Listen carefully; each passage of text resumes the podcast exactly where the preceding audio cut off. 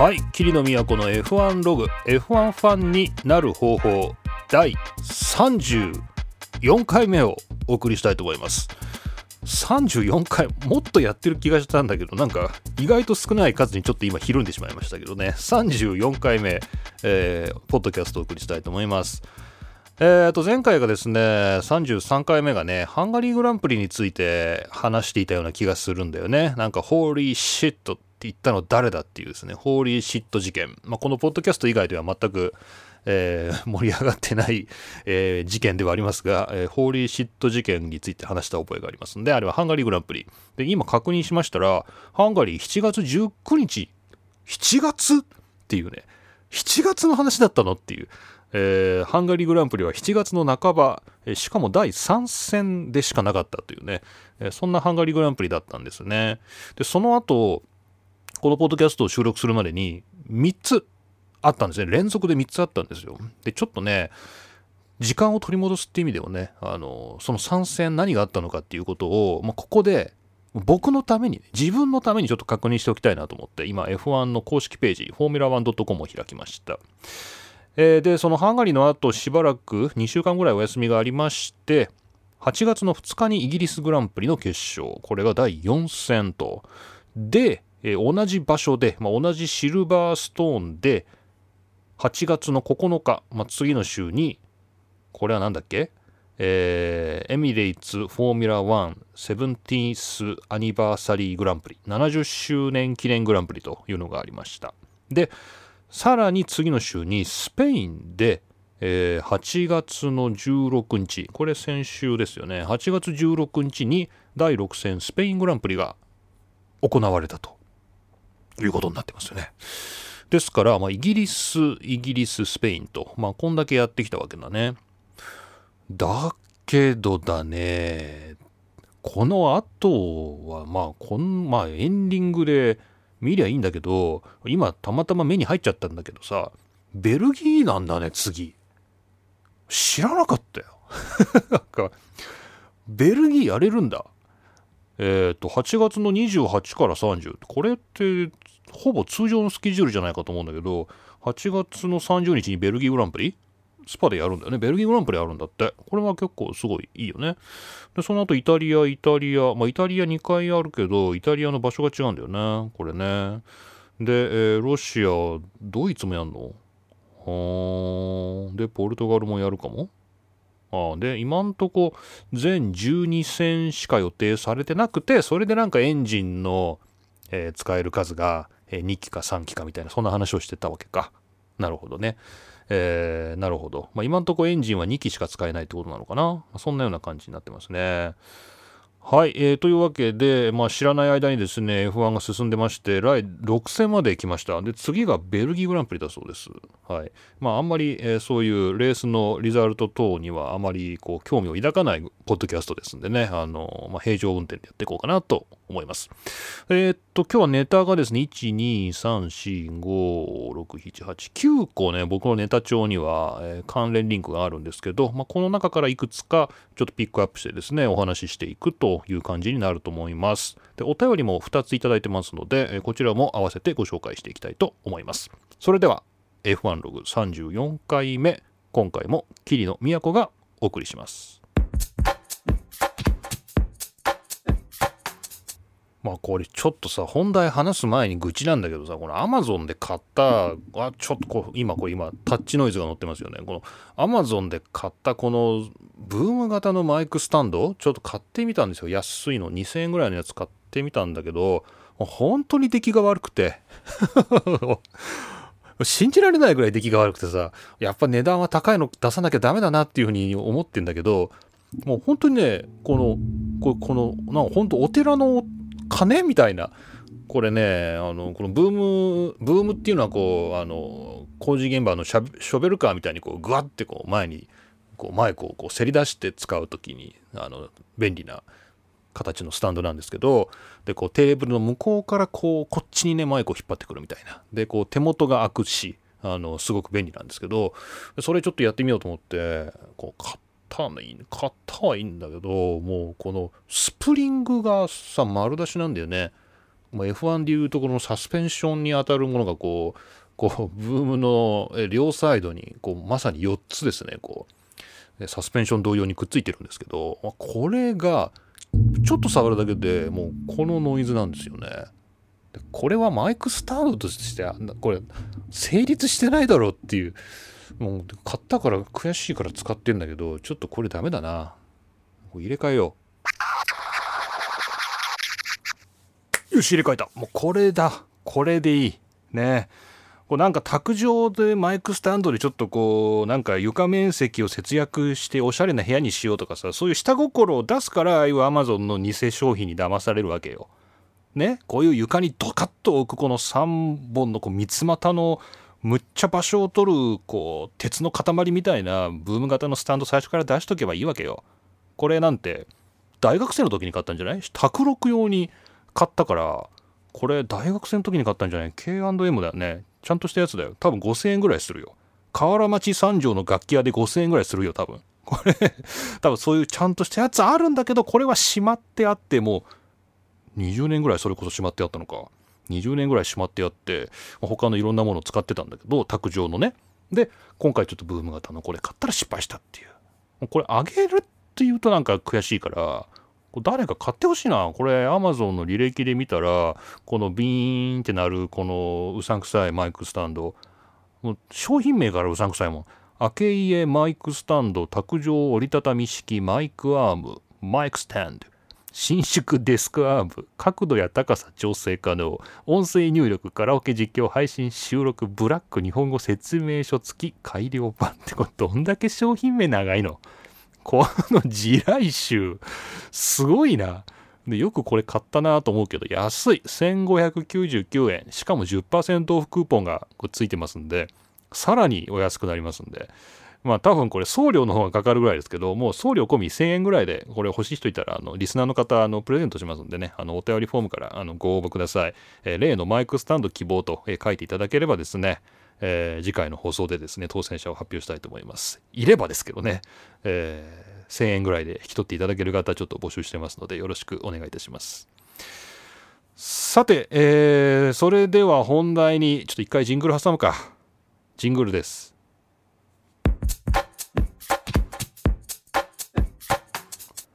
さて、1つ目のニュースなんですけど、まあ、ちょっとね、ハンガリーグランプリ以降の話なので、ちょっと古いですけれども、まあ、今後のね、スケジュールに関わることということで、これご紹介します。これは AFP ですね。AFP 通信の、サイトです。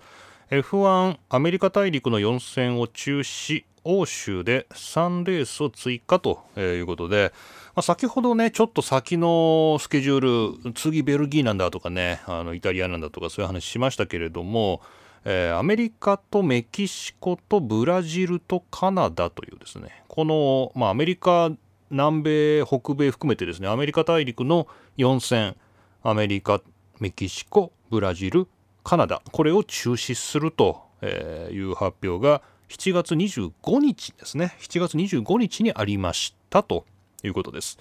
で当然このアメリカグランプリというのはオースティンで開催されるものですよね。でこれは、まあ、本来は10月なんですけど、まあ、なしと。でメキシコもなしで、まあ、そこから連戦でいきますけど、まあ、ブラジルもなしで、もうちょっと前の、まあ、カナダはまあ中止、延期だったんだけど、まあ、中止ということで、その代わり、ポルトガルとニュルブルクリンクとイモラで、行われるということなんだけど、これはさっきのフォーミュラ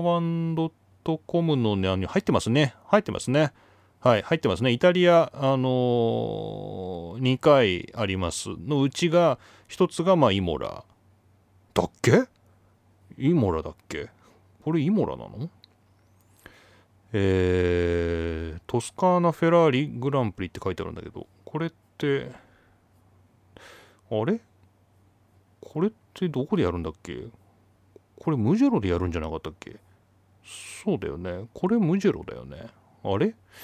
これはムジェロでやるじゃん。あれじゃあどれがイモラなの？イモラはあれか。普通にだからこのイタリアグランプリとして行われる方が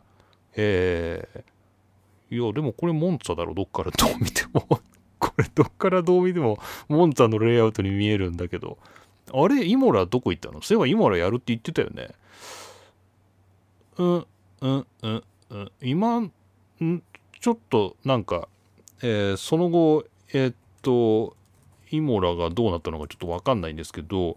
今調べてみても、まあ、いわゆるサンマリノグランプリね、サンマリノグランプリをやっていた、イモラ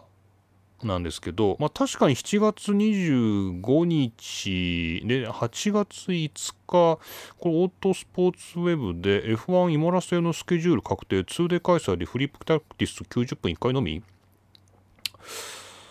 ニュルブルクリンクのアイフェルグランプリ、はあ、で25日10月がポルトガルグランプリ、そしてその後イモラでエミリア・ロマーニャグランプリが開催されることが7月24日に発表されたというですね記事、後追いの記事が8月5日にオートスポーツウェブにもあるんですけど、なぜかフォーミュラー 1.com のとこには今ないですね。ちょっとね、その後僕のリンクからまたニュースが出てくるのかもしれませんけど、まあとりあえずですねアメリカ大陸はなくなったと、いうことで、残念ながらなくなりましたが、その代わりヨーロッパで、いろいろ追加しているよと、いうことになっています。で、じゃあちょっとこっからあれか、じゃあこっちのオートスポーツの記事に移りましょうか。こちらはオートスポーツウェブで、今、探した記事ですね。8月5日F1 イモラ戦のスケジュール確定 2デー 開催でフリープラクティス90分1回のみですよというですね、そういう記事が出てますが、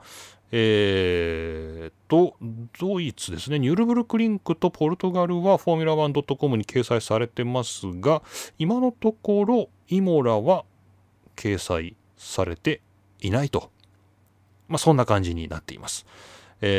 あ、どうなるのかな、ちょっと先のことなのでまだ載っていないだけなのかもしれません。はい、というわけで、アメリカの中止ということで、まあ、日本を含めてですねアジアオセアニア地域も、まあ中止ですかね、実質中止、まあ、延期のものもあるかもしれませんけど、まあ、中止状態ですから、まあ、今年の F1 は、まあ、基本的にヨーロッパ圏でやるというね、ヨーロッパ選手権ということになりそうですね。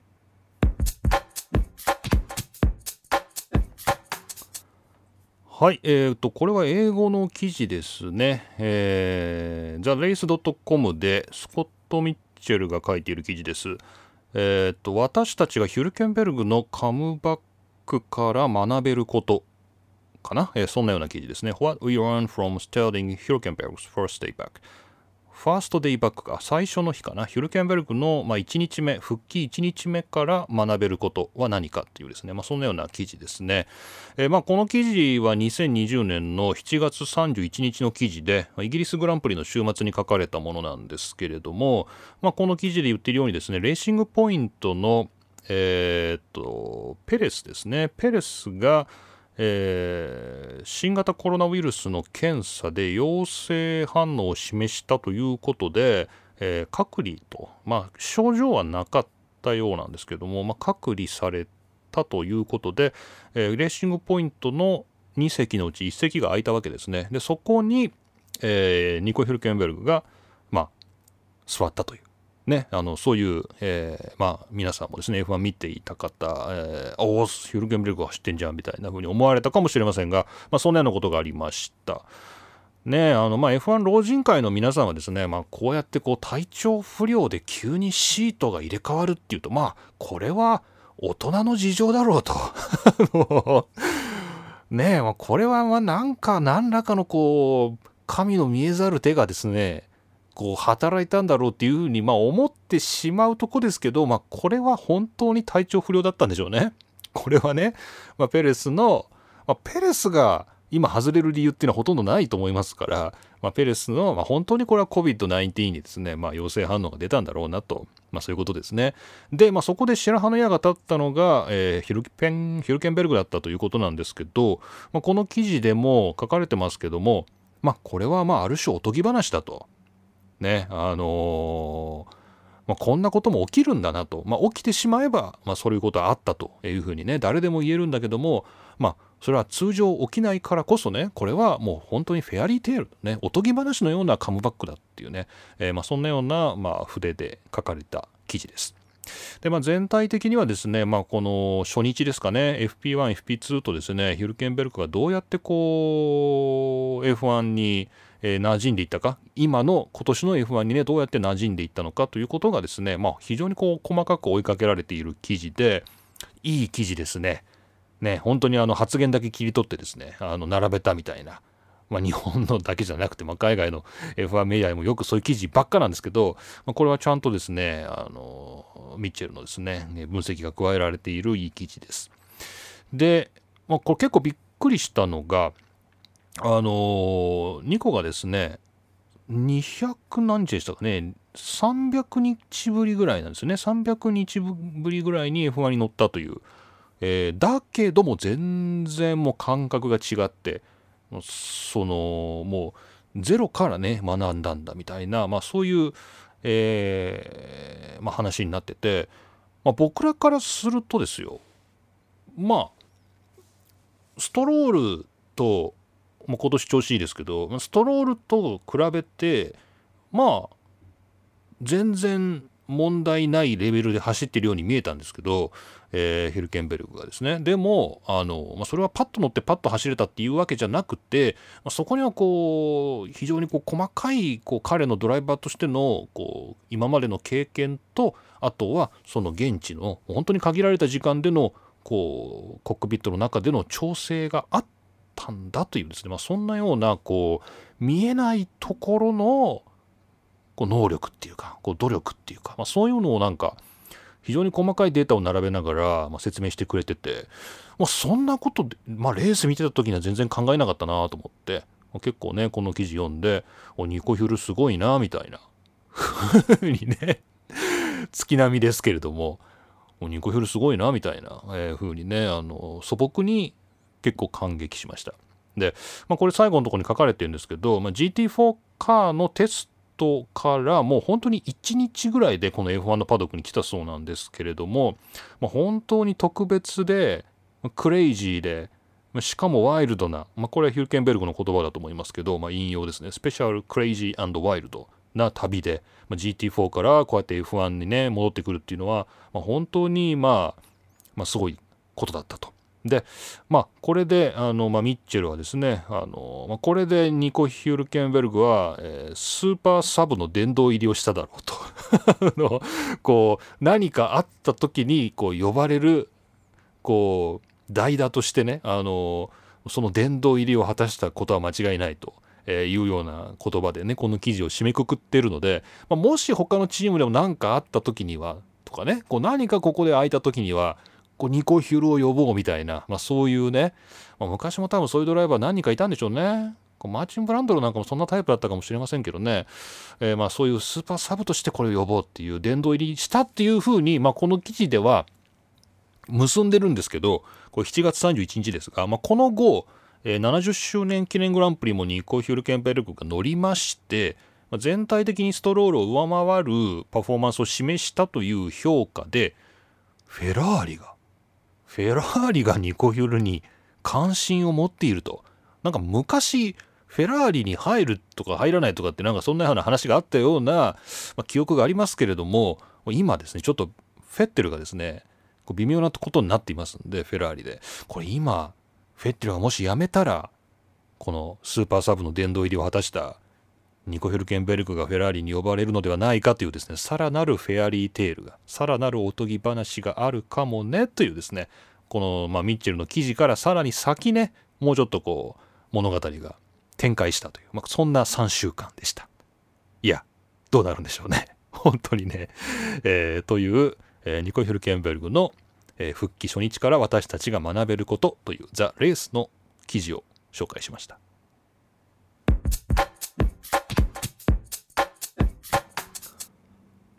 フェアリーテールといえばね、ニコヒュルもいいんですけど、ヒュルケンベルグもいいんですけど、やっぱこのポッドキャストではやっぱニッサニーですよ。どう考えたってロイ・ニッサニーですよ。これスペイングランプリのねFP1 でウィリアムズであれラッセルいないなっていう、まあラッセルいないなっていうのはいいとして、ラッセルの代わりになんか知らない人がドライブしてるぞ、あまあ FP1 っていうのはよくそういうことがあるよなみたいなね、リザーブだかテストだか分かんないけど、まあそういう若手にこうなんか車を託すみたいなね、まあそういうことってよくこう特に中堅以下のチームよくあるよなみたいな、まあなんか多分そういうそれぐらいの認識でみんな流したと思うんですけど、このポッドキャスト的にまあ僕も途中まで気づかなかったんだけれども、まあ、偉そうなこと言えないんだけど、日産にってどっかで聞いたことあるなって日産にって名前なんか初めて会う気がしないなと思って、まあ、別に僕そんな下位カテゴリーまで全部追いかけてるようなモータースポーツファンじゃないですから、基本的に F1 に絡んでないと何も知らないんですよ。だから日産にってどこで知ってんだろうと思ったら自分で喋ってたお父さんのこと喋ってたんで見たら30回目ですね、この F1 ログの30回目で、38歳で F1 を目指す一人のおじさんが夢を叶えた仰天ストーリーっていうですね、モータースポーツ .com の、記事を紹介してるんですけど、そこにイスラエルの、ニッサニっていうねドライバーが、お父さんは何ニッサニだっけ、シャノック・ニッサニか、というお父さんが、まあ38歳の夏に F1 ドライバーになりたいって言って、覚えてませんそういう話で、俺 F1 ドライバーになりたいって38歳の時に思って、42歳でその夢を叶えたっていう、まあ、そういうですねジョナサン・ノーブルの記事を紹介したんですけど、まあ、その時にはそういうこともあるんだねみたいなね、話をしたと思うんだけど、その子供ですよこれ。その38歳で F1 ドライバーになりたいって言って42歳で夢を叶えたドライバーの息子じゃないっていう、日産にいてそれだみたいな、もうこの伏線回収っていうか、全米が泣いたよね。全米は泣かんわ。全米は泣かん。まあ、少なくとも全イスラエルは泣いていると思うし、このポッドキャストのリスナーはそこでもううわーっていう。もう今その瞬間もニコ・ヒュルケンベルクとかもうどうでもいい感じになって、もうニッサニーが走ってる、あの息子が走ってるよっていうねえ、もうダゾーンの中継解説陣もそこはね小倉さんも若干スルー気味だったここまで熱い解説はなかったんですけど、まあね、まあこのポッドキャスト聞いてる人だったら あのニッサニーなんだみたいな、ということで彼はですねイスラエルのやっぱ出身ということで、まあ、今も FIA F2 に参戦してるんですけど、まあ、今回ですねイスラエルのプロサイクリングチームイスラエルスタートアップネーションというプロサイクリングチームのロゴもウィリアムズに出てたそうですね。これ全然確認できてないんですけれども、そこも、まあスポンサーなのかな、まあ、持ってきたということですね。で今25歳ということか。まあなるほどね。まあいいんじゃないでしょうか。38歳から F1 ドライバーになろうと思ったお父さんに比べれば全然若いんですけど、まあこれででも公式セッションを走ったから、まあ、お父さんに並んだということですよね。というですね、ニッサニーのフェアリーテール、こっちだよ。このポッドキャスト的にはね、F1 ファンになる方法的にはこっちグッときたなっていうことでですね、まあラッセルが走れなかったのはちょっと残念ではありましたけれども、まあ、こうしてニッサニーの息子がですねこうしてまた公式セッションを走ったという、またこう伝説を作り上げたという、まあ、ここだろう、こういう記事書こうよ。なんかさ、なんか俺たちの探してた佐藤拓磨が見つかったとかさ、なんかそんなような記事読んでさ、感動シェアとかしてる場合じゃないって、なんでここで DNF こうポートウェーブ絡みのこう話を出すのかよくわからないかもしれないけど、これは単にちょっとわちゃわちゃしてるだけ、ちょっとイチャついてるだけですから、皆さん気にしないでください。あれはいい記事です、 DNF さんのいい記事ですけど、まあそういうなんか俺たちの探してた佐藤拓磨が見つかったみたいないい記事が多分今イスラエルって書かれてんじゃないの、こう今俺たちのニッサニーがみたいな、まあ、そういうなんかまた感動的な記事出てきたら教えてくださいというですね、はい、若干最後交通事故的に、佐藤拓磨が出てきましたけれども、ニッサニーのいい話だなっていう、ちょっとここでお話ししました。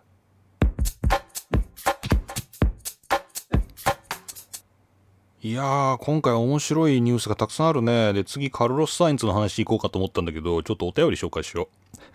う。なんかちょっとあれだよ、ニッサニーで盛り上がったヒュルケンベルグとニッサニーでちょっと盛り上がっちゃったから、まあ、ここでね、皆さんからのこう冷静なちょっとお便りをね、紹介して、ちょっとクールダウンをねしようという、そういうことでお便り紹介したいと思います。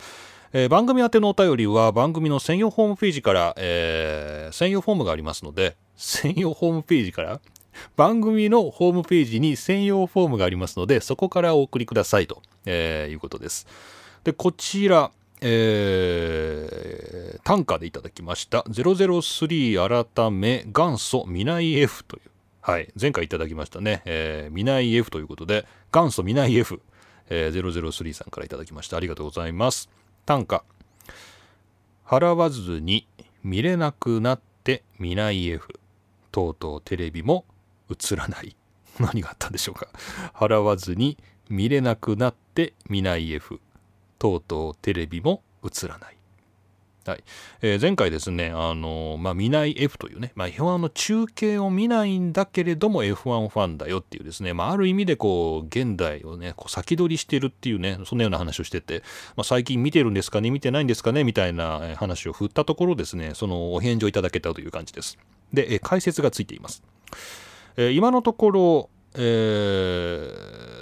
カパーを引っ越すまで14年くらい契約していましたが、すごいね、今住んでいるところは指定のケーブルテレビじゃないとダメっぽそうだったので、 Yahoo Japan の注目フレッシュアイと Google の Google アラート、 Google が反応した Google アラートのウェブニュースのみで BS 富士が放送をやめてから本当に見ない F になってしまいました。本当に見てない、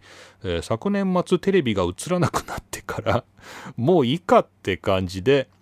PC のみで早半年過ごしていますと。 F1.com の動画はたまに見ますが YouTube はあまり見ません。予算関係もあり1994年からほぼ毎年行っていた F1 鈴鹿も10年近く行かなくなってしまい、ファンとしてはあるまじき人間に。それでも私は F1 ファンですとね。こんなんでいいのかしら。さておき、これからも配信お待ちしておりますということで、003改めですね、元祖ミナイ F さんからありがとうございました。もうテレビも映らなくなったと。でもテレビはいいよね。もうこの前あれだよ、NHK のさ受信料払ってるんですけど、NHK から手紙が来て、受信料払ってんのになんか分厚いなんかやつ来て、なんだろうと思って見たら、こう受信料を払うために登録しているクレジットカードの期限が切れましたっていう、だから新しいクレジットカードを登録してくださいみたいな、なんかそういうのが来たんですよ。で、確か年払いで払ってると思うんで、結構これサブスク的には高いんですよね。ネットフリックスより高いと思うんだけど、 NHK 見てないんだけどなんかすごい払ってるっていうのが許せんみたいな、そのクレジットカードのなんか番号を新しく登録してくださいっていう、そのダイレクトメールに対して許せんっていう気持ちになって、そのまま放置してるんですけど、このままほっといたらどうなるのかなと思いながら置いてあるんだけど、テレビがね、これもう壊れちゃえばね、テレビがなくなっちゃえばね、そんなものも全然突き返せるんですけどね、まだちょっと手元に残っております。で、ミナイ F としては、そうなんだ、Yahoo Japan と Google ね、こっちのウェブニュースで見てると、なるほど、BS 富士がね無料の中継してたみたいなのもなんかほんと昔話ですよね。僕は今ダゾーンで見てますけどね、満足してますよ。でもね YouTube でねいいですよ。これ003さんもね YouTube 見たらいいと思いますよ。F1 の公式が出してる YouTube のハイライト動画とかすごいよくできてますもん。ダゾーンのハイライトなんか本当に超適当で、本当適当だと思いません？ダゾーンのハイライトって本当にこれランダムに機械が作ってんのかなっていうぐらいの、なんか切り取ってつなぎましたみたいな、本当に全然ハイライトじゃなくないみたいなのがあったり、これ作ってる人いるだろうから、これもしかして聞いてたらね本当に申し訳ないし、でも作ってる人も多分絶対満足してないと思うんだけど、本当にハイライトの点をなしてないハイライトが多いんですけど、やっぱ YouTube の公式が出してるやつは、まあ、英語だっていうところで若干残念感はありますけど、もうハイライトとしてのもう役目はもうしっかり果たしてます。この前のスペイングランプリも僕予選は見たんですけど、決勝は公式のハイライトしか見てないですダゾーン見てないですね、見てないです。それで十分なんか満足できたんで、全然いいなと思って、だからぜひですね、ミナイ F の皆さんもですね YouTube の F1 の公式チャンネル見るといいんじゃないかなっていう風にね、強く思いますけどね、まあ、またぜひ皆さん感想などあれば教えてください。そして、こちらですね、必ず最後に愛は勝海舟さんからいただきました、短歌ですね。結局さ、レースを楽しく見るにはね、タイヤのパンクに頼るしかない。結局さ、レースを楽しく見るにはね、タイヤのパンクに頼るしかない。安全には良くないけど、メルセデスが速すぎて見る楽しさに欠けるのですよ。でもパンクしても勝つってどうなのさっていうですね、これイギリスグランプリですね。まあ、非常に熱い温度で、まあ、メルセデスがタイヤに厳しい、まあ、他のチームもタイヤに厳しかったそうなんですけど、まあ、結構劇的なシーンが確かにありまして、まあ、これまた YouTube のハイライト動画を皆さん見ていただければ確実に載ってると思いますけれども、まあ、特にね一応レースはねハミルトン勝ったんですけど、まあ、パンクしても勝つのどうなのさっていう、まあ、本当その通りなんですけど、最後の週でしたか、最終週ですかね、タイヤがバーストしまして、それで後ろから、マックス・フェルスタッペンが接近してたんですけど追いつかず、まあ、ハミルトンが逃げ切ったっていうですね、まあ、そういう結構劇的なことがありまして。まあ、レース中にもいくつかねそういうタイヤ絡みのトラブルがありまして、まあ、結構盛り上がって、でその伏線があっての次のね70周年記念グランプリで、レッドブルのマックス・フェルスタッペンがこうタイヤの使い方っていうところで戦略で一計を練って、なんで他のチームが同じことやってこないんだろうみたいなことをクリスチャン・ホーナーが言ってましたけれども、まあ、なんかそのレッドブルの取った作戦が、まあ、大当たりで勝ったっていうですね、まあ、そういう、まあ、ドラマも生まれましたけどね、まあ、タイヤ絡みでした。まあ、それでね、これでちょっと一つ言いたいことあったんだけど、あ、そうそう、必ず最後に愛は勝海舟さん、どうもありがとうございました。で、これで、思ったのが、このイギリスグランプリの中継を見てたら、こうタイヤの摩耗で、あと残り何パーセントかみたいな表示が出るんですよね、今。こう、タイヤが、まあ、要するに新品が 100% だとすると、そこからどれぐらい、あれ何なんだろうね、ダメー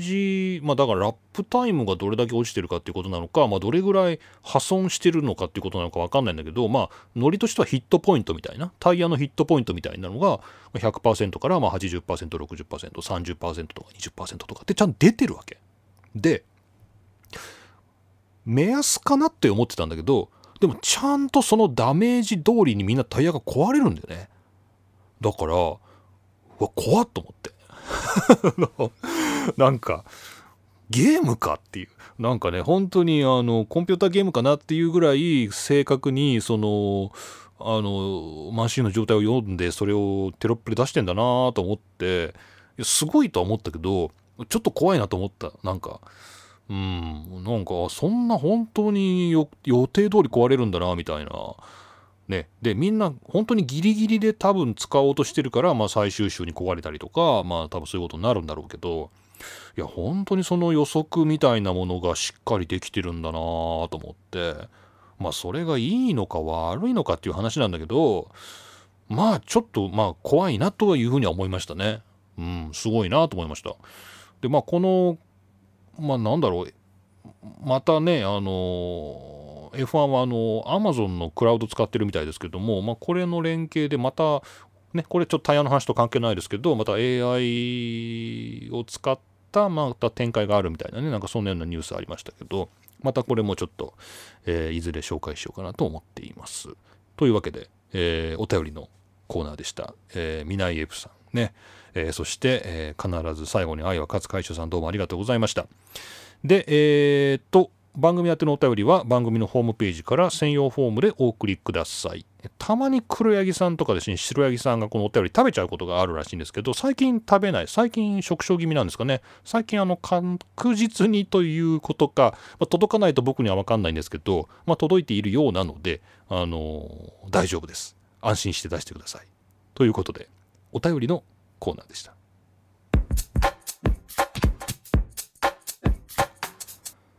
さて、カルロス・サインツの話なんですけれども、こちらです。モータースポー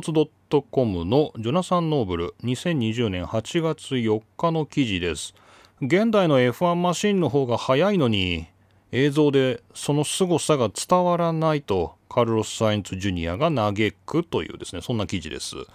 マクラーレンのドライバーですね、今カルロス・サインツ・ジュニア、来年はフェラーリでしたか、サインツ・ジュニアが、現代の F1 マシンの方が昔の F1 マシンよりもはるかに速い、ね、はるかにすごいんだけども、テレビを通すとその凄さが伝わらないことにちょっと落ち込んでるというですね、これをドライバーが言うのが面白いなという話なんですけど、ドライバーはもちろんその今の F1 マシンの凄さとか速さみたいなものを当然感じてるわけで、それはもう明らかなんでしょうね。昔のマシンよりも今のマシンの方がすごい速いっていうのはね。ただしですね、これシルバーストーンのイギリスグランプリでの記事なんですけど、イギリスグランプリで例えば90年代にアイルトン・セナがドライブしてたマクラーレンのマシンの映像とか見ると、うわすごってみんな思うんだね。テレビのね、その、いわゆる当時の映像を見ると、うわすごってみんな思うんだけど、じゃあ今の映像ね、メルセデスでもマクラーレンでも今のシルバーストーンで今の F1 マシンが走ってるとこ見ると、もうラップタイムも全然速いし、全然テクノロジーとしても進化してて全然すごい速いんだけど、なんかあんま速く感じない速く感じないっていうところに、なんでなんだろうっていう、今の F1 マシンの方が重いからかなとかね、そのようなことをサインツジュニアが、書いています。シルバーストーンだけじゃないと思いますけど、1周あたり約10秒は速いと。2015年から20年だけの5年間でも10秒は速くなっていると。で、どれだけ自分たちが速く走っているかっていう、これがテレビを通すとなぜか伝わらないっていう、そこにちょっと、フラストレーションを感じてるみたいですね。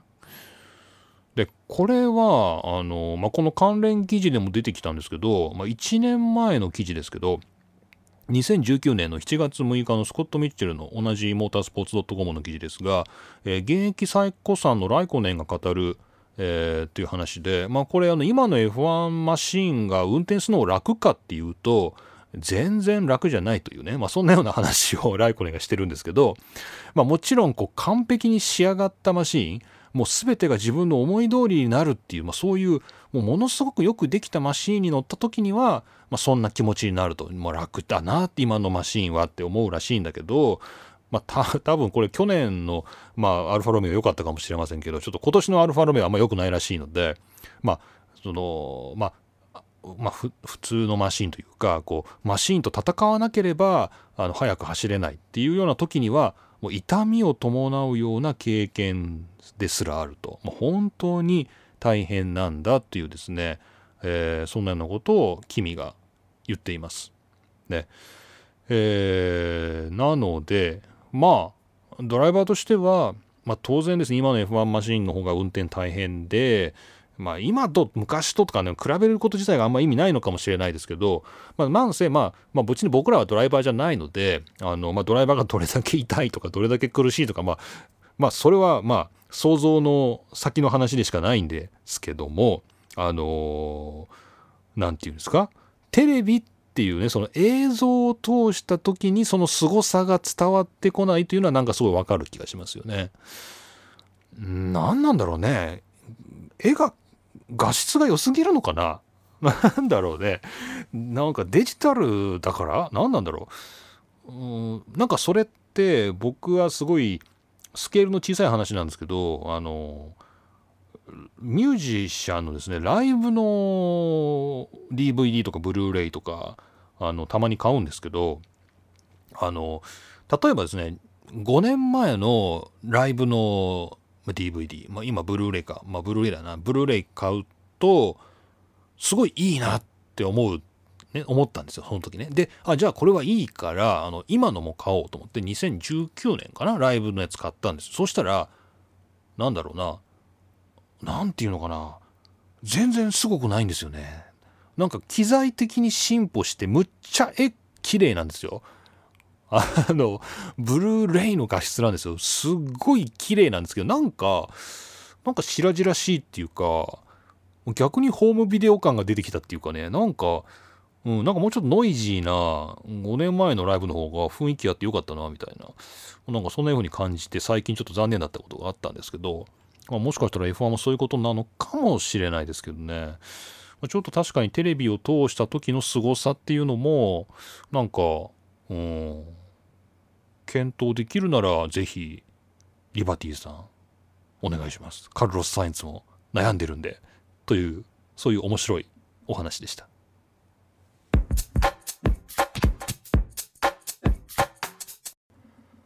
はい、というわけで今回も何一つ盛り上がることなく、チェッカーを迎えました。霧の都の F1 ファンになる方法ポッドキャストをお送りしました。ネタ帳の半分ぐらいしか消化できなかったんで、まあ、若干心残りはありますけど、まあ疲れたんでこんなもんでいいかなと、思っております。これ今イギリスでそういえばグランプリやってたしさ、イギリスって今日本から行けるのかなと思ってちょっと航空チケットのね検索してみたんですよ。まあ、そうしたら今あれなんですよね、セントレア、まあ僕愛知県なんですけど、セントレア中部国際空港が、まあ、ほぼ国際線が今止まってて、まあ、一部飛んでるんですけど、まあ、ほぼメジャーな都市に行くヨーロッパ方面ですね、全部止まってってですね、イギリス行こうとするとすごいんですよ。丸2日かかるとかですね、54時間かかるとかそういう路線しか出てこないんですよ。これどういう風に乗り継いでいくんだろうと思って、こっからフィリピンは飛んでんのかな、フィリピンからなんだろうね、下手したらフィリピンからアブダビ行ってみたいな、フィリピンからドバイ経由で、イギリスヒースロー行くとか、もしかしたらそういうのなのかなとか、ちょっと信じられないような状況で、まあ、行けるかっつうと行けるんですけど、まあ、現実的には行けないなっていうね、そういう状況で寂しかったですね。イギリスの方は日本から行っても2週間の待機なしでもう活動できるんですよ。例外2週間の待機を命じるっていう国が、まあ、基本なんですけど、その中に例外がいくつかあって、その例外の中に日本が